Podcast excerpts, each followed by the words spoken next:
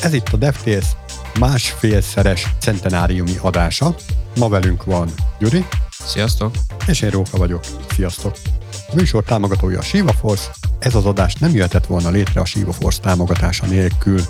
Ti is tudtok minket támogatni az adás URL-jének megosztásával barátaitok és vagy kollégáitok közt. A mai adásban szó lesz az álmokfutókról, a kriptonitról, Nuxtról, összegyűrhető iPhone-ról, és mivel ez a 150-es adásunk, ezért 150 interjú kérdést is átbeszélünk. Na, ugye említettem, hogy lesz egy olyan témánk, hogy álmokfutók. Bizony. Miféle álmokfutókról van szó? Hát igazából eléggé sarkalatos ez a cím. Az történt, hogy pár héttel ezelőtt november közepén egészen pontosan a twitteres szoftverfejlesztők kaptak egy nagyon érdekes kis code review-t. Elon Musk látogatott a twitteres központba, és átnézte a kódokat, amit a szoftverfejlesztők írtak az elmúlt x hónapban. Na várja, várja, várja. Code review-t azt nem úgy szokás csinálni, hogy a fejleszt, tehát fejlesztői vénával megáldott emberek a fejlesztői vénával megáldott embereknek a kódjait megnézik. Igen, így szokás, csak az a helyzet, hogy Elon Musk ugye mindenhez is ért, szóval bele tud szólni a kódba is. Ja, értem. Tehát ez történt, és egészen pontosan pénteken éjfél, meg éjfél után is még az irodában csücsültek az alkalmazottak, illetve az Elon, Elon Musk is. Itt code review, az használtam ezt a kifejezést, Elon Musk is ezt használta a Twitter profilján, a Twitter posztjában. Itt igazából egy elég magas szintű architektúrát néztek át a Twitteres alkalmazottakkal. Itt készült egy nagyon jó kis kép, amit itt meg is osztottam a céges belső csoportba, ami heves vitákat, diskurzusokat váltott ki a kollégáktól. Úgyhogy ezt be fogjuk linkelni az adásnak a linkjébe, vagy az adásnak a... A vitáról szóló felvételt? Nem a vitáról szóló felvételt, uh, jó. az kemény lenne, hanem, hanem a képet, amelyet, vagy a posztot, amelyet posztolt Elon Musk a Code Review-val kapcsolatban, vagyis a magas szintű architektúrának a felvázolásával kapcsolatosan. Itt egyébként nagyon érdekes ábra jött ki e, ebből. Azóta egyébként e, sokan elkezdték ezt elemezni, és e, viszonylag fogyasztható formában is megcsinálták különböző szép diagramok segítségével, de ő egy whiteboardot fotózott le, kb. így a saját kézírásával. Ez nem sok érdekesség van amúgy. Itt felvetült csomó, csomó emberben a kérdés, hogy ez vajon security riske, hogy egy ilyet posztolt szerinted? Szerintem nem. Security szempontból az, hogy valami, de ugye ez egy kicsit visszavezethető a zárt forrású programokhoz is, tehát attól nem lesz biztonságosabb egy kód, hogy zárt forrású, mert hogyha zárt forrású, akkor igazából arra tudunk hagyatkozni, hogy nem, nem a maga a megvalósítás az, ami biztonságosá teszi, hanem az a furcsaság, ahogy megcsináltuk. Tehát, hogy nem standard mm, libekkel oldottunk meg valamit, hanem valami saját tákolást raktunk oda, most így visszakacsingatnék a krétás dolgokra.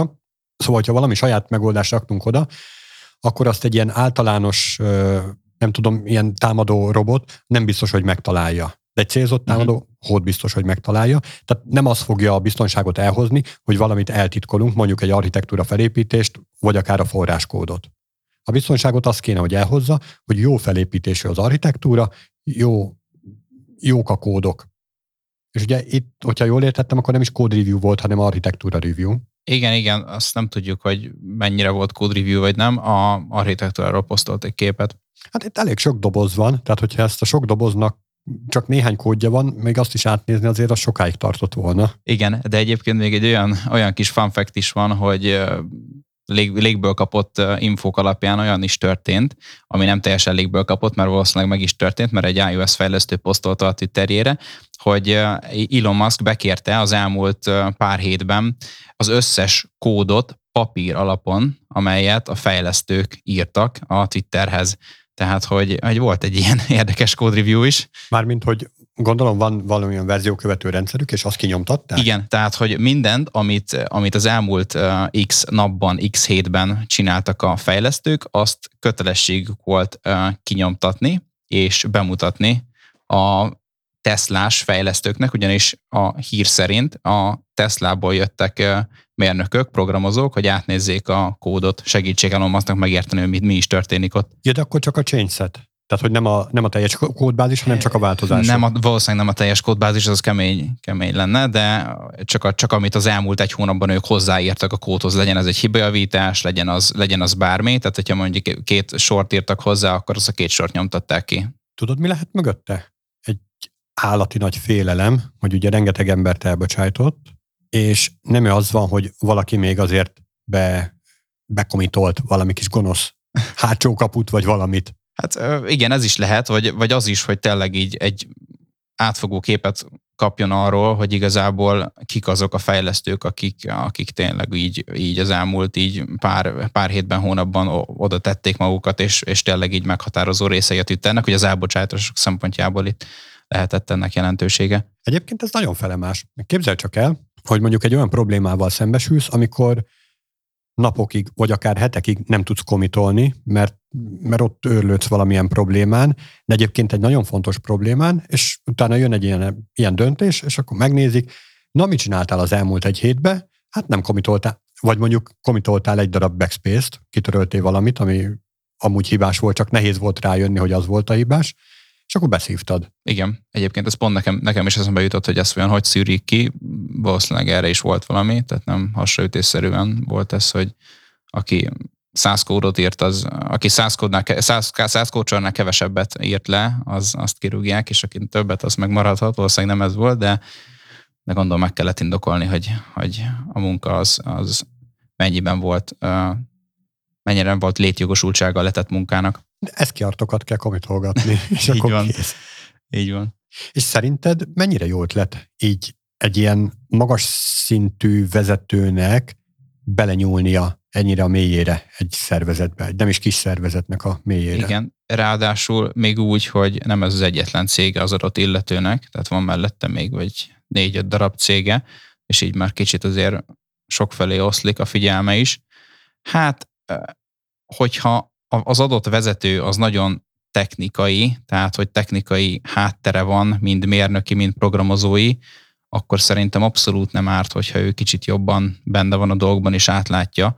Ez a menedzsment döntések alapján is szerintem ez tök jó lehet, hogyha, hogyha ő képbe van, hogy gyakorlatilag a fejlesztők fejében mi történik, ugyanakkor meg kell találni az arany középutat, tehát simán átesett a lómási túloldalára, hogy nagyon sok mindenbe bele akar szólni, ami ez igazából neki nincs is, nincs is akkora tudása, mint aki tényleg napi 8 plusz órában azzal foglalkozik.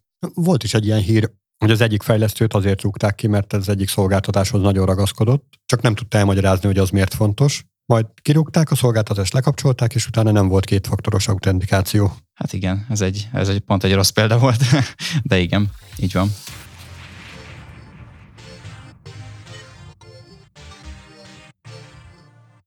De hogyha már szolgáltatások lekapcsolásáról beszélgettünk, akkor nem régiben az FTX kriptotősdét is lekapcsolták.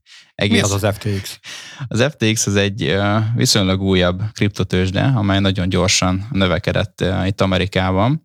Ez pár éve alapította Sam Bankman-Fried, aki egy idézőjeles zseni. Ő az MIT-n végzett, és utána pedig egy hedge fundnál helyezkedett el, és hát így matekba, fizikában nagyon otthon volt, tehát hogy nagyon ilyen reál beállítottságú volt az illető, és otthon volt a pénzjegyekbe is, és alapított egy kriptotősdét, így a Wall Street-i múltja után, és hát sajnos a elmúlt hetekben ez jelentett csődöt, úgyhogy, úgyhogy ha már lekapcsolódás, akkor itt az FTX-et is tudjuk De említeni. Ebben az esetben mi történt? Kipukkant ez a kriptolufi, vagy ellopták a pénzt, vagy, vagy mi, mi történt? Így van. E, ebben az esetben semmilyen lufi kipukkanásáról nem beszélhetünk, csak szimplán arról tudunk beszélni, hogy a, az FTX-esek az ügyfelek pénzét abszolút rosszul kezelték. Tehát amikor egy, e, egy ügyfél e, erre az FTX platform befizetett fiat pénzt, a fiat pénz ugye az, ami minden, ami nem kriptó, hanem a, az államok nyomtatják idézőjelben. Tehát amikor ezt a pénzt befizették, akkor az FTX ebből a pénzből átcsoportosított X összeget, ez sajnos még, még most sem derült ki, pontosan, pontosan mennyiről van szó, egy Alameda Research nevű hedge fundnak, ami kifejezetten kriptoeszközök kereskedésével foglalkozik. Ez a cég pedig gyakorlatilag különböző kockázatos kereskedési folyamatok alatt ezt a pénzt idézőjelesen eljátszotta.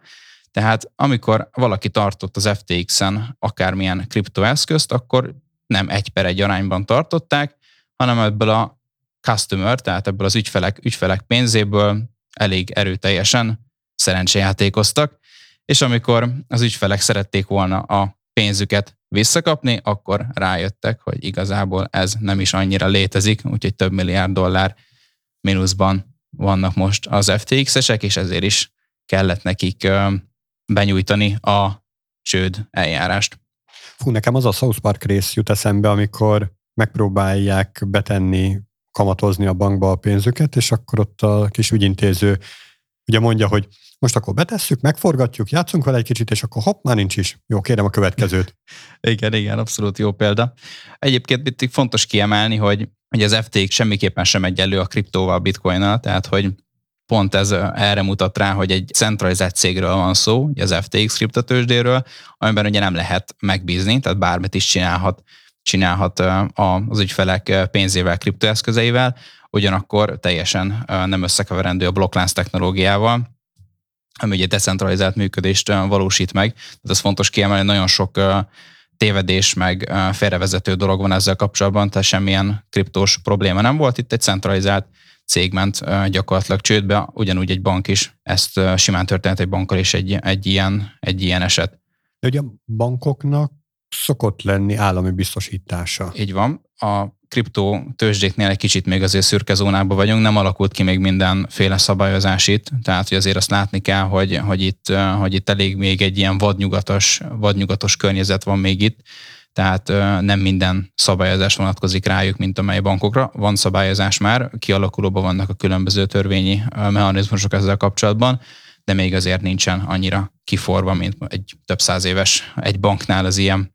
Tehát ez, ez volt ezzel a esettel, és ahogy egyébként ami kisbefektetők, amit tanulságot le tudnak erről vonni, az az, hogy minél kevesebb, a lehető legkevesebb kriptopénzt, kriptoeszközt célszerű tartani a centralizált tőzsdéken, inkább, inkább azt így a saját fennhatóságok alatt úgynevezett hideg pénztárcákban célszerű tárolni. Itt ennek a botránnak a kapcsán volt arról is szó, vagy legalábbis megpróbálták behúzni, hogy nem is azért ment el a pénz, mert hogy ők elszórakozták, mármint idézőjelben elszórakozták, tehát megpróbáltak rajta nyerészkedni, csak nem sikerült, hanem hogy valamilyen ö, hacker támadás történt.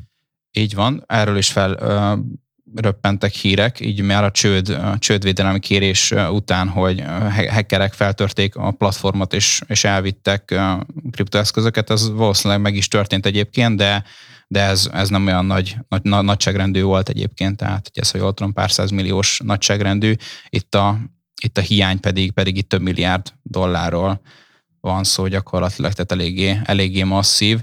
Egyébként a Sam Bankman-Fried után átvette egy kifejezetten csődeljárásokban szakosodott vezető a céget, és azt nyilatkozta, hogy soha nem látott még, még ekkora ö, problémát így cég életében, amióta pályafutása tart, tehát hogy zavaros könyvelésektől elkezdve mindenféle, mindenféle probléma volt, tehát még mindig mai napig bogozzák is, és valószínűleg még több hónapig is bogozzák ki a szálakat, hogy pontosan mi történt itt. És amikor indult a csőd felé, akkor volt arról is szó, hogy egy másik cég kis segíti őket. Igen, így van, volt erről szó, a Binance segítette volna ki őket, Ugye itt a, a oszlopos tagja a Binance-ek, és hát egészen pontosan a CEO-ja CZ, Twitteren nagyon aktív, és ott jelentette be, hogy valószínűleg akvirálni fogják, tehát tudnak segíteni a customer is, és fel fogják tudni vásárolni az FTX-et. De másnap bejelentették, hogy sajnos mégsem, ugyanis valószínűleg, vagy szinte biztos, hogy átnézték a, az FTX-ek a könyvelését, és, és hát nem volt rendben kb. semmi sem. Ők is Úgy, megtalálták azt a nagyon problémás helyzetet. Igen, tehát, tehát ott, ott látták, hogy ez, ez problémás, és, és inkább ezt elengedték. Utána egyébként nagyon sok ilyen centralizált kriptotősde ugye elkezdte kampányolni, hogy ők mennyire megbízhatóak egyébként, és ezt úgy próbálják elérni, hogy, hogy így a, a bizalom meg legyen a felhasználókban, hogy blokklánc alapon, tehát hogy meg tudják nézni a felhasználók, hogy pontosan az a pénz, az a kriptoeszköz mennyiség, amely ott van náluk tartva, az az ugye tényleg valósa, tehát tényleg létezik-e, és tényleg ott a hideg tehát ebben van a kriptotősdének, tehát hogy tényleg egy per egy alapon tartják a felhasználóknak a vagyonát, portfólióját. Nagyon jó hangzik, de egyébként ez nem valós pénz, tehát ez csak adatbázisokban. Hát a blokkláncon igen, gyakorlatilag hát ott van, tehát hogy ez, ez annyira valós. Ah, szép, szép.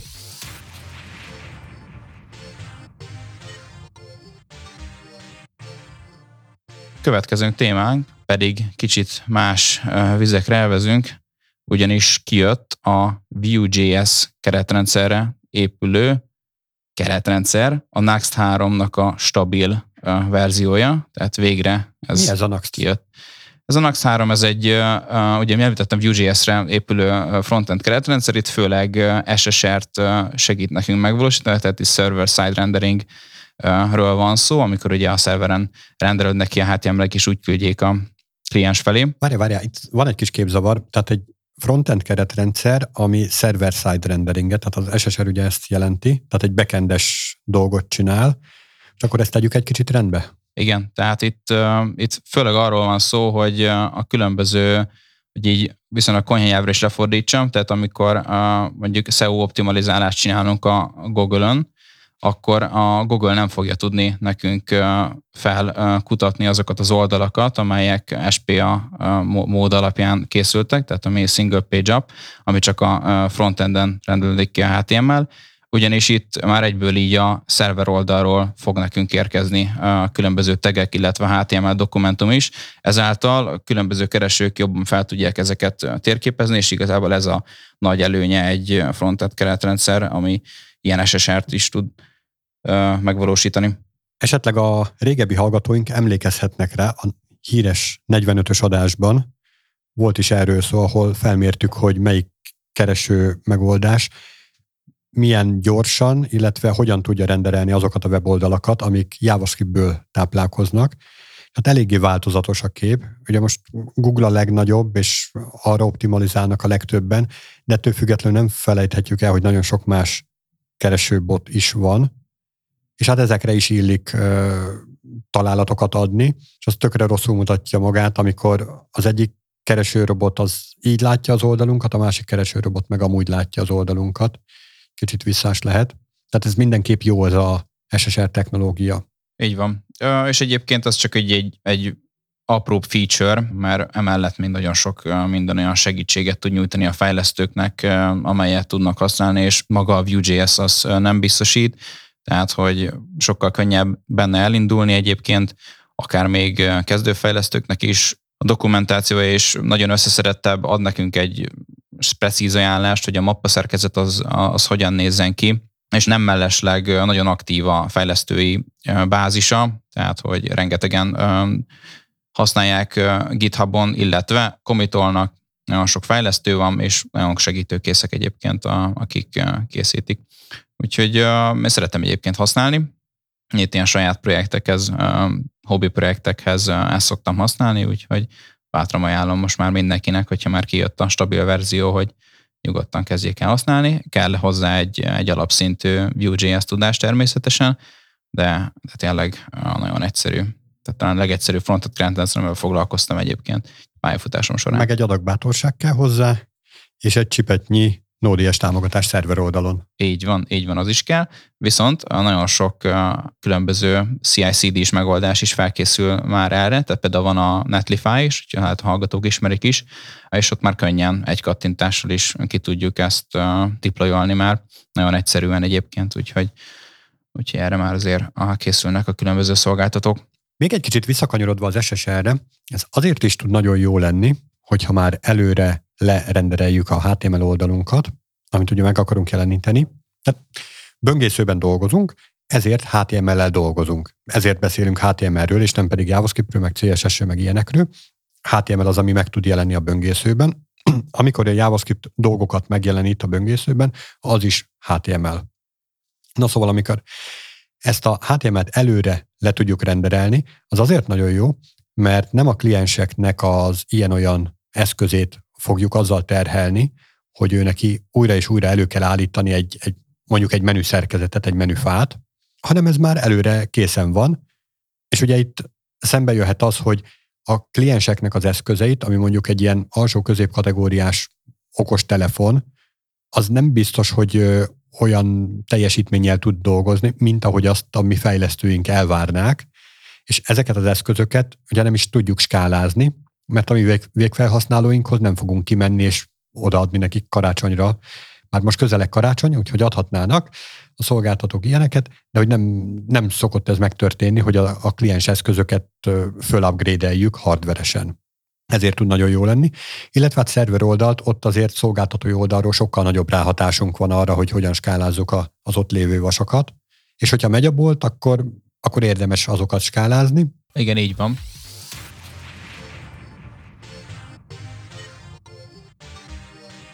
És ha már skálázhatóság, akkor át is evezhetünk a következő témára, ami a skálázható iPhone helyett a hajlítható iPhone. Ezt Róka, te dobtad be egyébként itt a témába. Mit Igen. tudsz erről? Hát ugye egyre több ö, mobilgyártó jelentkezik ilyen-olyan hajlítható eszközökkel. Ugye a skifikből ismerjük a, azt, amikor egy szinte papírlapszerű mobileszközzel van dolgunk, vagy akár egy ilyen nagyon átlátszó, vékony mm, lappal, amin meg tudnak jelenni digitális információk, illetve tudunk adatbevitelt csinálni rá. És hát kisebb-nagyobb sikerekkel azért próbálkoznak különböző mobilgyártók, viszont az apple valamiért meg, megálltak ebben a témában.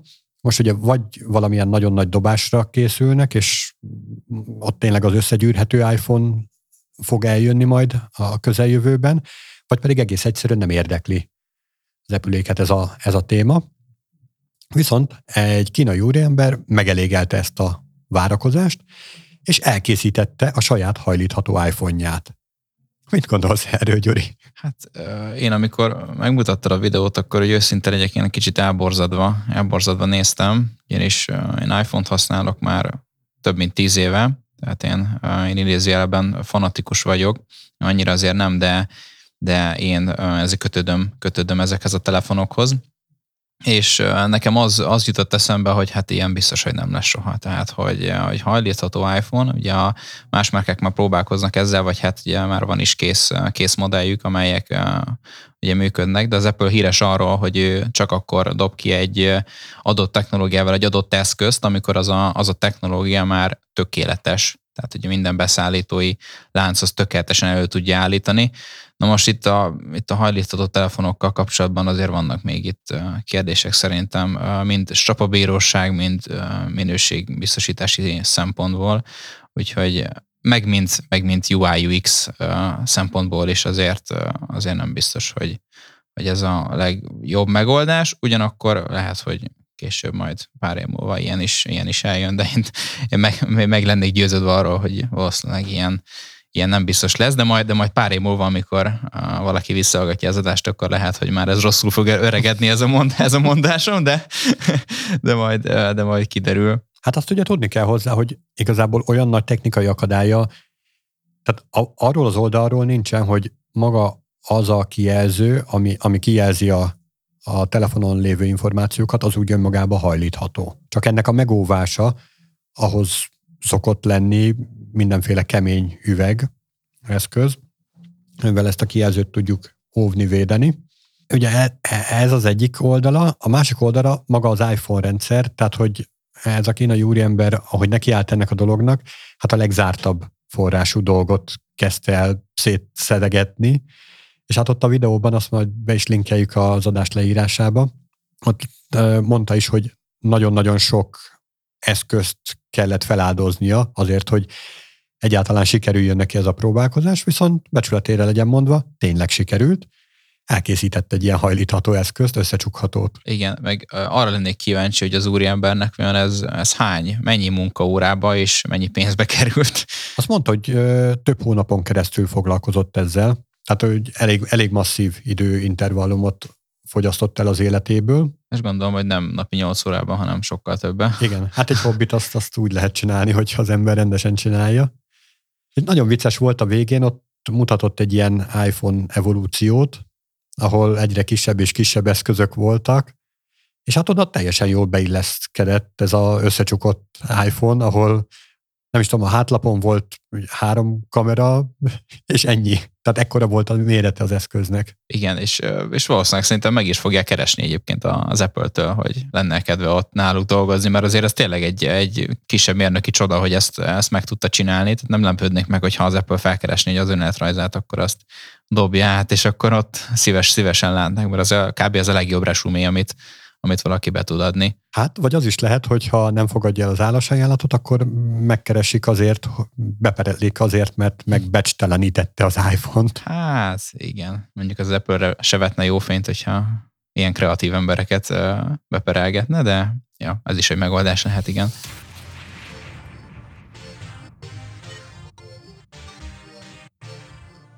Ha már 150-es adás, ugye jubilálunk, centenáriumot tartunk, másfélszeres.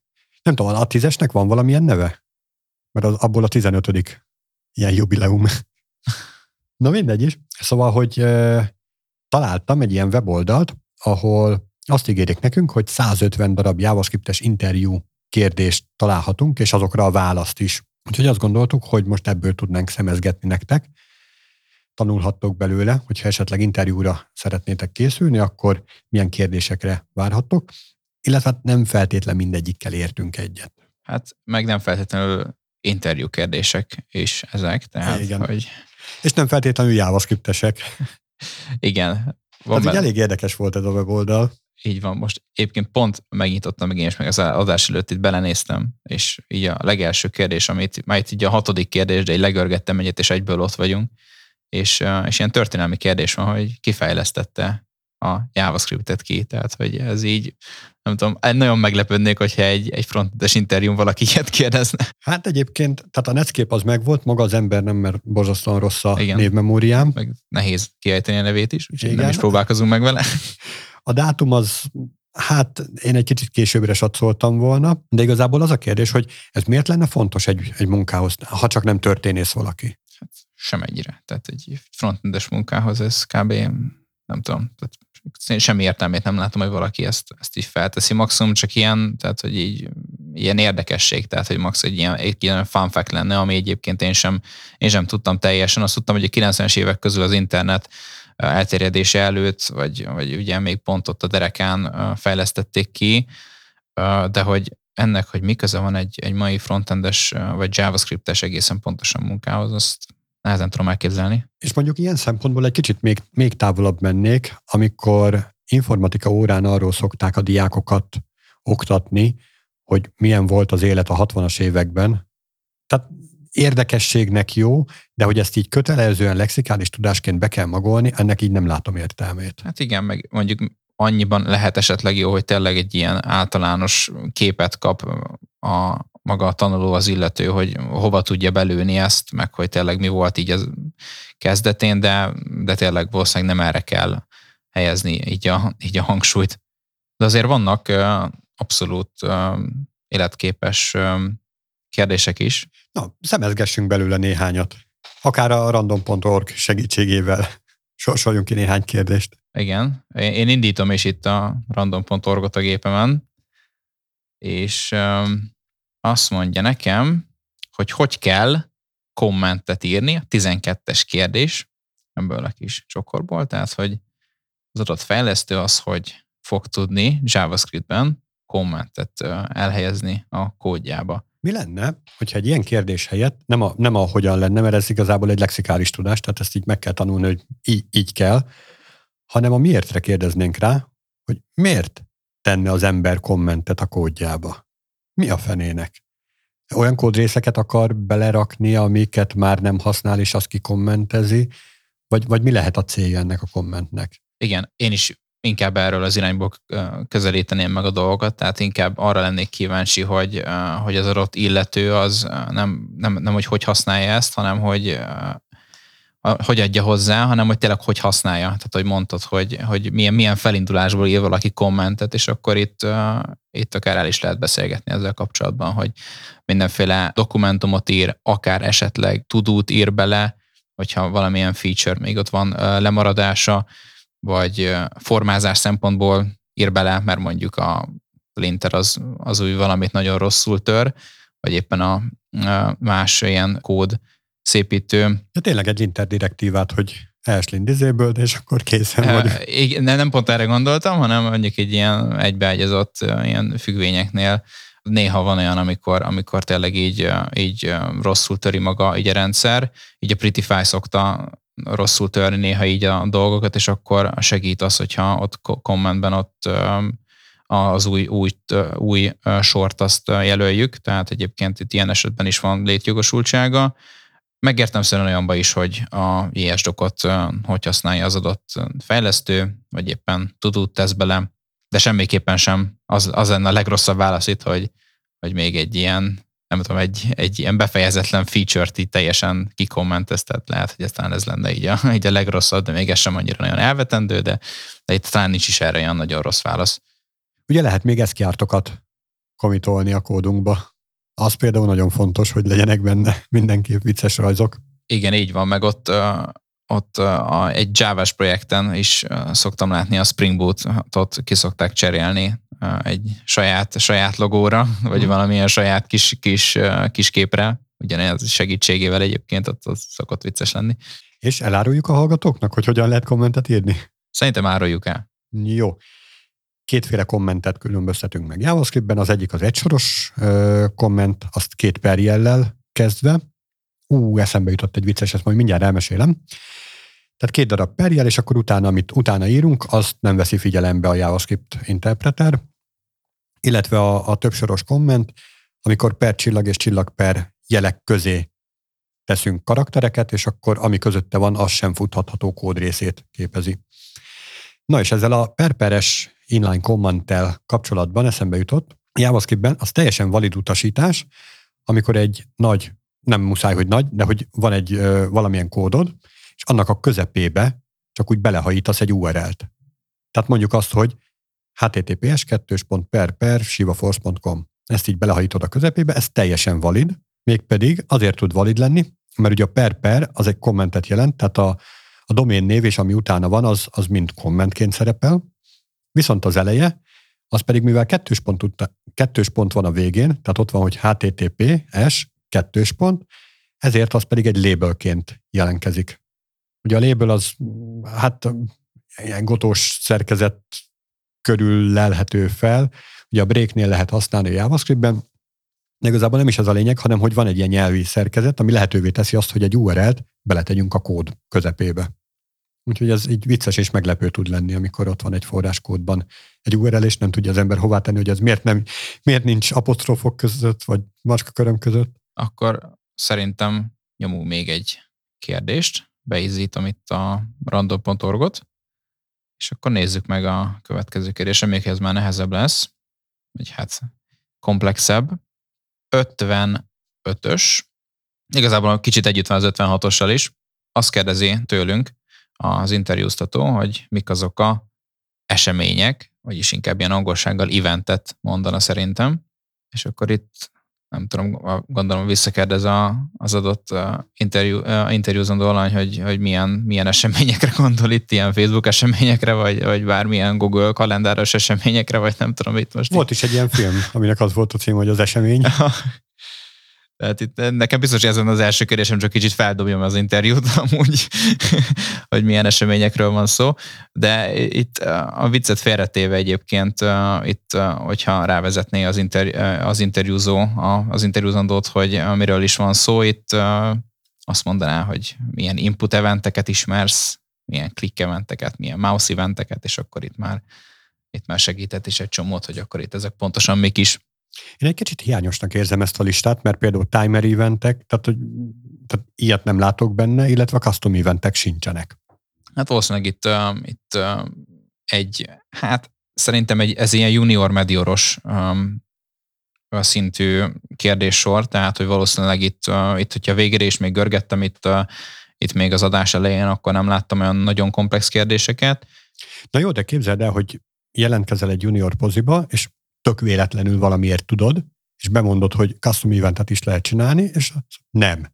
Nincs itt a papíron úgy, hogy nem. Hát reméljük, hogy, hogy maga, aki a HRS vagy a szakmai interjút vég, végző kollega, az nem ilyen, nem ilyen csőlátású, hogy ami le van írva az, hanem, hanem meghallgat, a kifejtős választ is, is meghallgatja, nem, nem lexikális tudás. De ugye említette is, hogy ez is, ez is teljesen, tehát hogy ugye lexikális tudásról van szó, tehát hogy, hogy én most uh, itt biztos, hogy Ráadásul ilyen stresszes környezetben nem fogom tudni felsorolni, hogy milyen összes input eventek vannak, és akkor itt most mondanom kell, hogy on submit, on select, on change, tehát hogy ezt, ezt biztos, hogy nem fogom mind elmondani, max említek egy-két példát, itt inkább tényleg arra lehet, lehet itt életszerű, meg életszagú kérdésre gondolni, hogy, hogy ezeket, ezeket hogy használná, és hogy, és hogy milyen esetekben használná, tehát hogy, hogy inkább ez lenne, mert egyébként egy fejlesztői munka az nem a lexikális tudásról szól gyakorlatilag, hanem, hanem googlizásból, Stack overflow Hát meg a probléma megoldó képességről. Így van,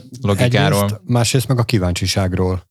Igen. Tehát, hogyha van egy valamilyen problémád, és kíváncsi vagy, hogy azt hogyan lehet megoldani, tehát, hogyha nem állsz meg ott, hogy Stack Overflow első találat bemásol a kódba, és működik, és akkor engedjük el a témát, hanem kíváncsi vagy, hogy miért működik, miért úgy, hogyan lehet máshogy is működtetni, hogyan lehet szebben, jobban. Optimálisabban működtetni, hatékonyabban, igen. Igen, igen. Akkor biztos, hogy nagyon jó fejlesztő válik belőled.